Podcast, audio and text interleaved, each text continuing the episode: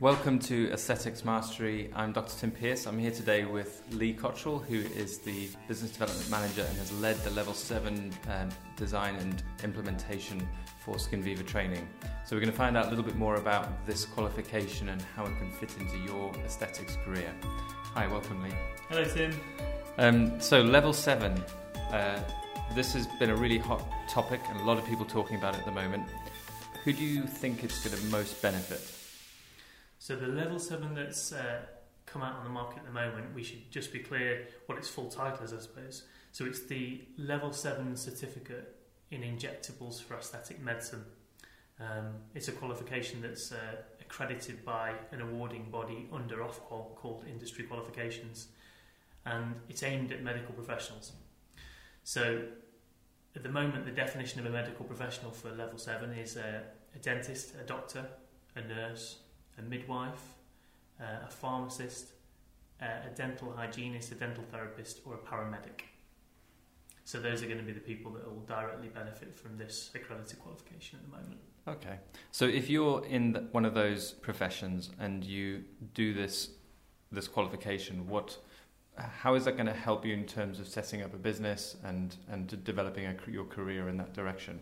Is it something that, that we that we have to have? Or might have to? where do you see it going in the future for those people who choose to do the qualification? So right now, it's uh, it's come out as a choice for people to, to get into. So it's not compulsory, and part of that is because in the UK we're we're woefully behind large other areas of the world, such as Europe, where we don't have any legislation in this country about who can and can't do it. So yeah, it's been positioned as a choice, but for those people that, that, that choose to do the level 7 injectables qualification, they should become uh, a much more rounded practitioner because this qualification is, is so much more encompassing than um, a lot of the one day courses that are out there on the market. It's got OSCE examinations, um, it's got coursework assignments where people are, are filling in level 7 equivalent essays. Um, and then it's also got a large period of clinical supervision in, and that clinical supervision. In fact, the whole structure of Level 7 is aligned to um, the Health Education England report that came out in 2016, so it perfectly aligns to that. So it's, it's going in the direction that the government wants the sector to go in, following the, the Keogh report that came out a few years ago. Great, and, and that, that actually resonates a lot with me about how I how I understand level seven, which is it's it's not it's not just about the content; it's about the validation of what you know and what you say you can do. So one day courses are essentially relying on your professional responsibilities to say I've I've done training and I'm almost validating myself as being because I'm a doctor or nurse or any healthcare professional that you are you are taking the re- required responsibility in terms of analyzing your own skills and saying that you're safe to do it. Uh, and that's how a lot of courses work. If I I know that when I did my minor surgery course with the RCGP, it was a similar sort of day. There was no real testing there's no, um, there's no one. There are people there who might hold you back if you're appalling, but mm-hmm. it isn't a validated process. Mm-hmm. And at level seven, for me, the big difference is this is an objective point of view of your skills and get earned over a period of time. You know, with testing and and essays and all those sorts of things, which is really the thing that makes it so different to the one day courses where where most responsible providers are making sure that you're safe Mm. Um, but there isn't a simply because of the economics and the time involved. There isn't a stringent process that you get put through.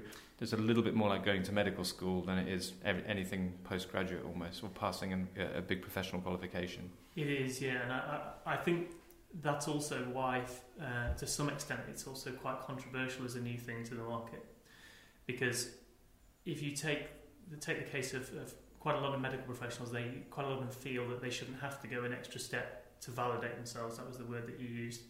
Um, and I think that, that can be the case for some people that put ethics first and patient safety first and they take their uh, clinical skills really seriously.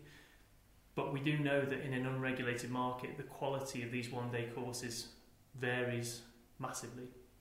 And also, the ethics of practitioners varies considerably. So, whilst it is the case for the vast majority of people that they act responsibly, it's not the case for everybody. And up until this point, there hasn't been a way of um, gaining a qualification, going on a course, learning a universal set of competencies and standards that validates practitioners from an external perspective. The level seven will be the, the first time that there is an Ofqual accredited qualification out there that externally sets points of validation so that um, we know where everybody's at. Whereas one day courses at the moment, the, the, the level of teaching, the quality of teaching varies considerably. Mm-hmm. It, it sounds to me that it's, it's the closest we have now at the moment for a, a, a very certain step forward in terms of quality. Give or take all the, the politics around it, you couldn't argue that it's a step backwards. Yeah, I think I think that's true. I, I probably also should say for transparency as well that we've there, there, there, there's a couple of university courses out there for aesthetics. Um, so there's the there's the level seven that's come out that's a vocational qualification, but then we have got a couple of academic level sevens. Northumbria is is one is a case in point, and also Queen Mary do one as well. But these courses that are um, regulated either by a university or by an awarding body under Ofqual, um, or UCAS is the other one, they, they are really few and far between at the moment. So it, it is a very new concept to the market. Mm-hmm. And I think, as with anything, when you roll roll something out that's new to the market, it, it takes people by surprise. People don't like change. They, they fear what might be to come. Um, and we're seeing that in the responses of certain people, certain quarters, um, that they don't think it's the right thing to do. But as you say, I don't think anybody can see this as a backward step. There is that worry that from some practitioners that it means they've got to jump through more hoops, as some people put it. But ultimately, as we've already said, this, this is a way of saying th- this is a universal set of competences from mm. points 0 to 100. And if you can prove that you've gone through a period of time with clinical supervision um, to achieve those 100 competencies or however many they are, then you've validated yourself as you know exactly what you're doing. And do you not think that that should be applicable whether you're a paramedic or whether you're a doctor. Um, I, I, think it's really important that, that where, wherever you're coming from this, I know there's a lot of politics out there about, uh, well, if I'm a doctor, should I have to do this? I'm a nurse, should I have to do this? But surely when we look at aesthetics, uh, when we look at injectable medicine, we have to think that there's a very relevant set of competencies for that particular specialism whatever background you've come from and whatever background you've come from, you should be able to prove that you can you can achieve those competencies. Absolutely, and and it's something that you rapidly learn when you start training people, which I've been doing for years now, which is entrance criteria are not as sensitive as you might think. I mean, you you can just have huge differences between even you know surgeons, doctors, nurses. They can be very enormously. There's almost more variation between individuals than there is between specialties. So really, what you want to have is, an, is a set of exit criteria which are stringent, rather than having very stringent entrance criteria and no exit criteria, which is kind of how the situation is at the moment. So, what, just to give highlight a bit more about what you mean by entry criteria and exit criteria, I think that'd be useful for people to understand that more. So, entrance criteria would be you have to be a doctor or a nurse or a dentist or whatever professional that you choose on the basis that you believe there's something that goes with that qualification which is essentially almost unteachable in mm. anything else unless you've got those foundation criteria. Mm-hmm. Um, and so currently that's what it would be for a doctor. You come and do a one day course and, and you can start practicing, and that's fine on the basis that you have all this other training behind you. Mm-hmm. For me, that is less of a stringent system than saying um, what the exit criteria is. So you actually measure people and what they know about aesthetics before you give them the stamp to say you can go ahead and practice in that field. Mm. Um, now that the controversy, as you say, is that people feel that undermines the status, particularly of doctors, that they should be able to do this on their own, which which is an, an argument. Um, but I think it, for me, it feels inherently safer that you're marking people on the way out as competent rather than already competent, just need to do a bit more training. Mm. It seems to me exit criteria would be better for the public. Mm, and there's probably not a great deal of that around at the moment. I wouldn't have thought. Yeah, and, and but that's essentially what any qualification is. You have to pass some sort of assessment, mm. so until they will say you've got that skill, mm. and and for me that that does feel safer to me. Um, regardless of how competent you can be without those things, it does feel like you're more likely to to remove some of the of the less less competent practitioners if they're unable to to pass certain things, just because of the length of time they get analysed by people who have an objective a, mm. a job to actually actually objectively analyse them.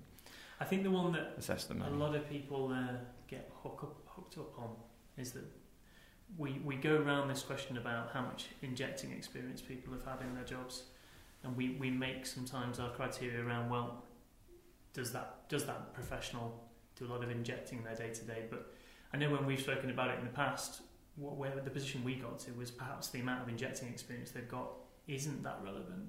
There are there are things that are more important about whether they're suitable to be coming on to uh, one day courses or qualifications. Yeah, I think, well, my point of view on this is the style of injection and aesthetics is so different from any other injection that the fact that you've used a needle before is only a kind of helpful as opposed to being an, an absolute necessity. I mean, we don't, in any other field that I'm aware of, obsess so much over depth and angles and position and volume um, in such a precise manner. So the only thing being good at injecting gives you is just a little bit more confidence to get started, um, which isn't necessarily that helpful in the long arc of, of what actually happens after that. You you need to be a you need to do a lot of injecting to become really proficient in it. And I say this as someone who'd done accident emergency, who'd done various procedures in undergrad medicine, in surgery, that starting aesthetics was a new skill set to me. It wasn't something that was old hat and easy to bolt on. I had to do a, a lot of development. And I see that in everyone we train. Even the plastic surgeons who come through are picking up new skills because it is different to other practical skills. And I, have never partic- particularly seen the, the undergraduate grad or the um, pre-professional qualification experience as as that helpful. I think it gives confidence, but definitely not competence. Um, and and that's what what this qualification would would make sure people had. Mm.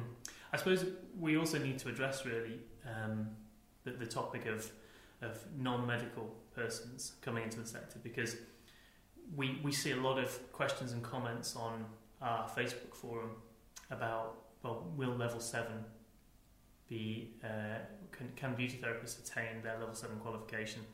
We probably need to talk a little bit about that because that's one thing that I think holds people back from maybe doing their level seven if it's going to be equated to something a beauty therapist can do. Mm. What, what have you seen around this topic?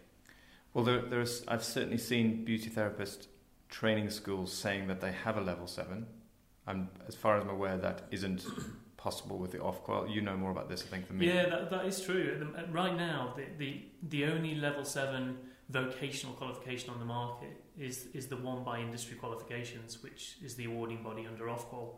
Um, there, there, there hasn't been another one brought to market yet, so, so the only one is the level 7 certificate in injectables for aesthetic medicine, and that is right now it's strictly medical professionals only with the list that I gave earlier on in our in our podcast. Um, but there, there will come a point where um, if it follows the route, if, if the qualifications follow the route that the JCCP, that's the Joint Council for Cosmetic Practitioners, are currently trailblazing, then it will come, come a point when things are opened up to non-medical practitioners as well, which is obviously hugely controversial.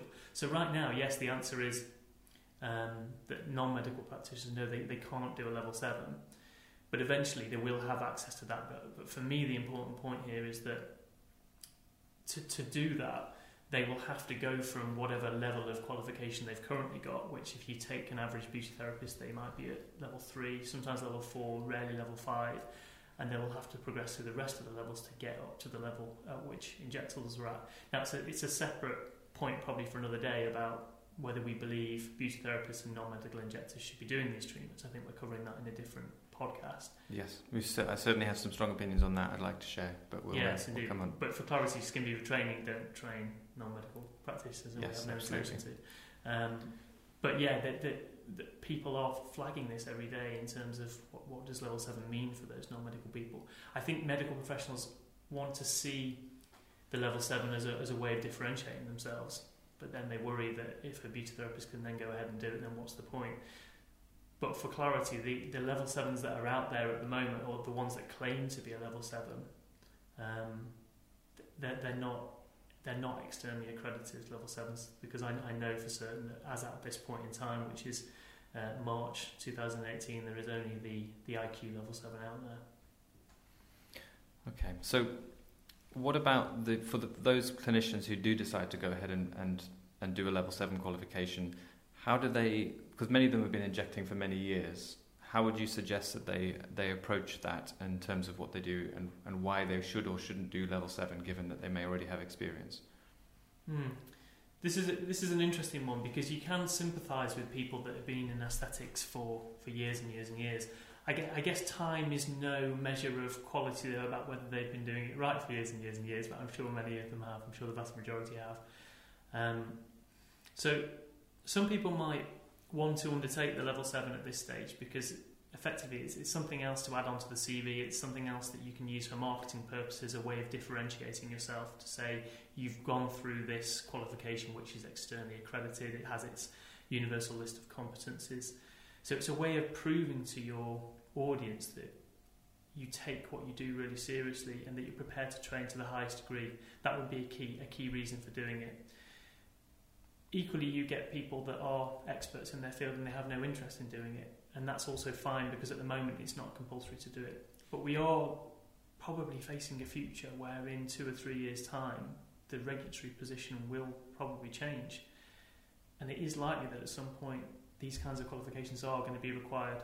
Um, whether they'll be required for people that have got serious amounts of quality experience we, we don't know yet because it could be that those people are given recognition of prior learning but then, even the recognition of prior learning, or APEL as it's sometimes known, is, is a really interesting position.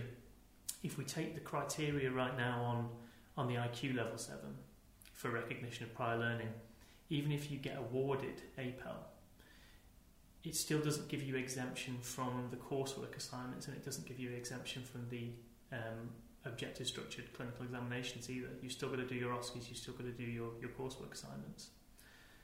So if regulation comes into play in a couple of years, chances are everybody's really going to have to think about doing this or an equivalent to be able to get themselves on any kind of a statutory register. I don't think it'll be enough just to prove that you've done so many patient cases over a number of years. I still think you'll have to prove that you've gone through that validation against a, set of universal standards. Okay, well, that's actually news to me that there'd be an, an exam essentially rather than just a present presentation of what you of what you say that you know. Mm, it's, um, it's, interesting. We've been we've been doing we've been doing some of these OSCEs the last couple of weeks with students that are on our level seven, and uh, they are they're no walk in the park.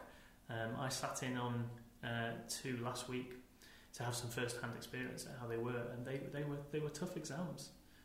Um, not everybody has, has passed, um, and they do require a lot of work. So it's this is going to shake up the market. Even the most experienced clinicians, we're, we're going to see a failure rate um, so yeah, it's going to be interesting to see people working their way through this. Mm-hmm.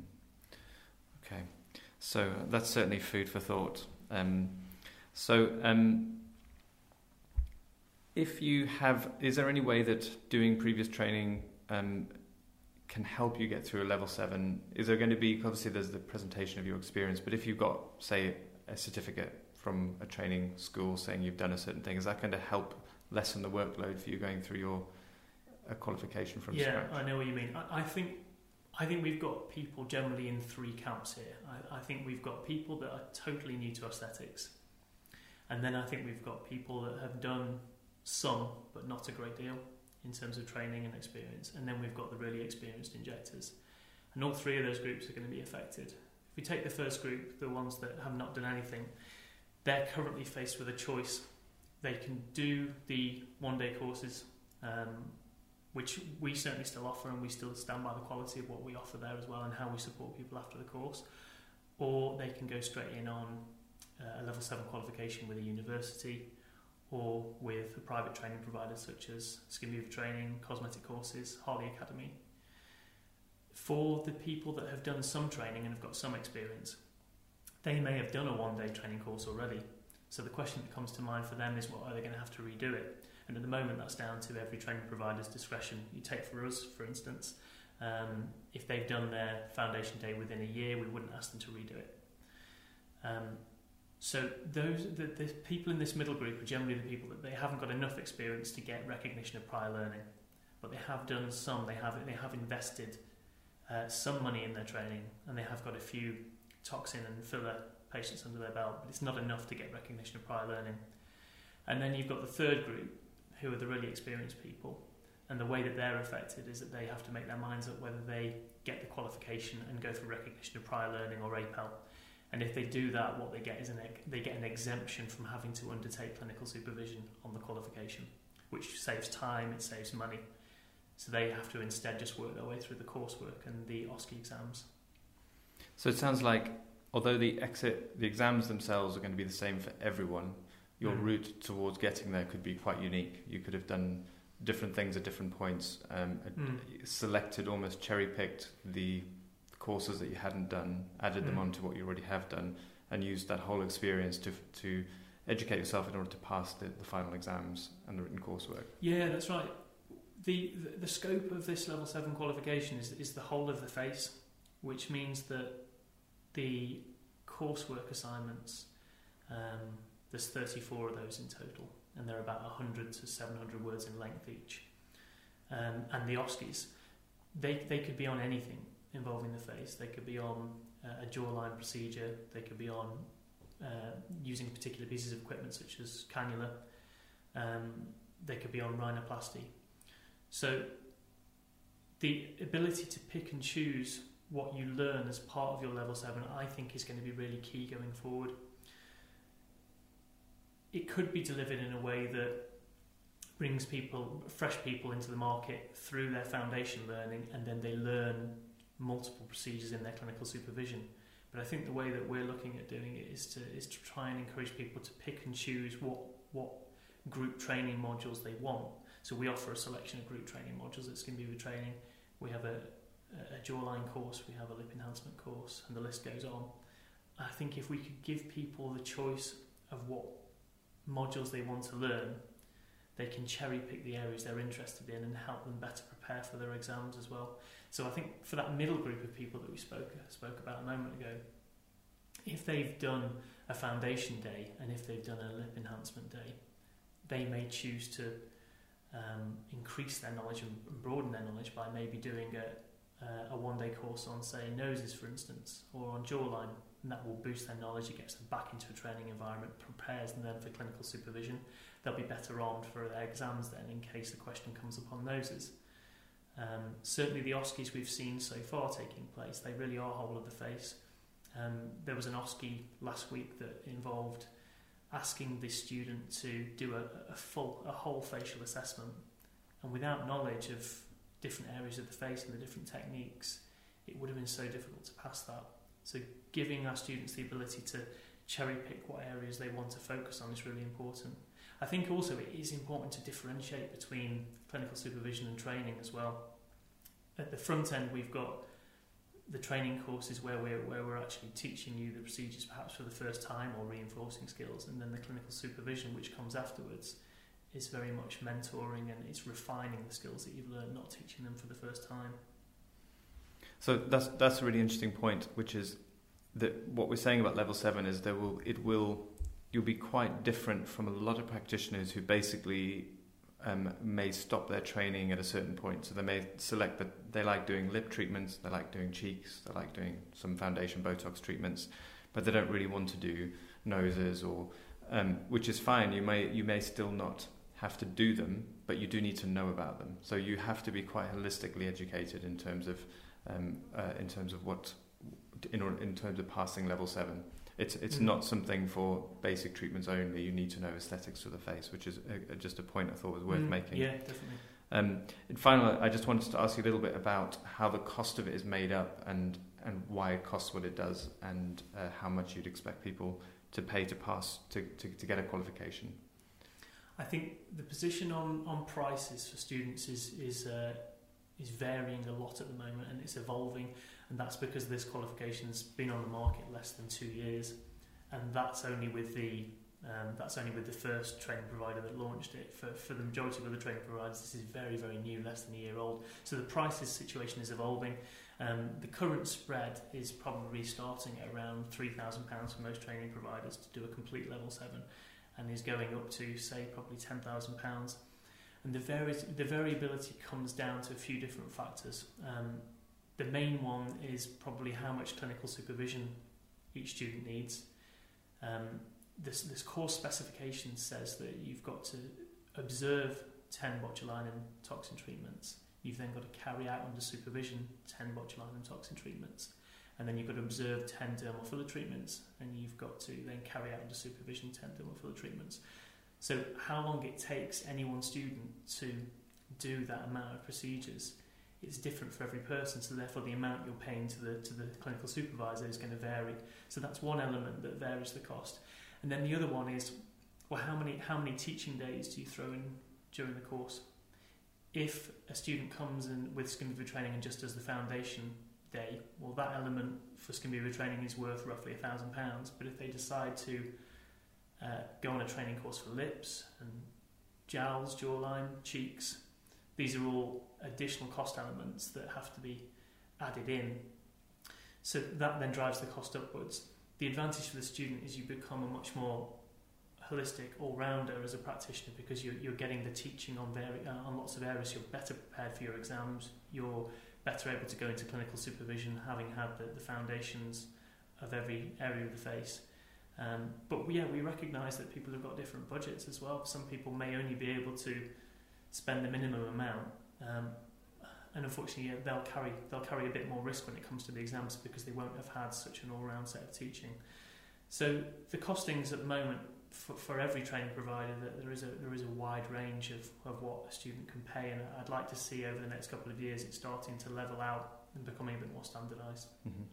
There is it's very clear where the cost is in terms of your actual practical training, which takes time, your clinical supervision, and then the exams, all of which basically the biggest cost is the clinical time. You're having to pay someone who could be in a, in a, in a clinic doing normal clinical work to do an exam. Yes, that's right. Um, or to train you, or to and and that's that's basically why it's fairly costly, is because of the Mm. amount of doctor nurse training time um, that goes into it.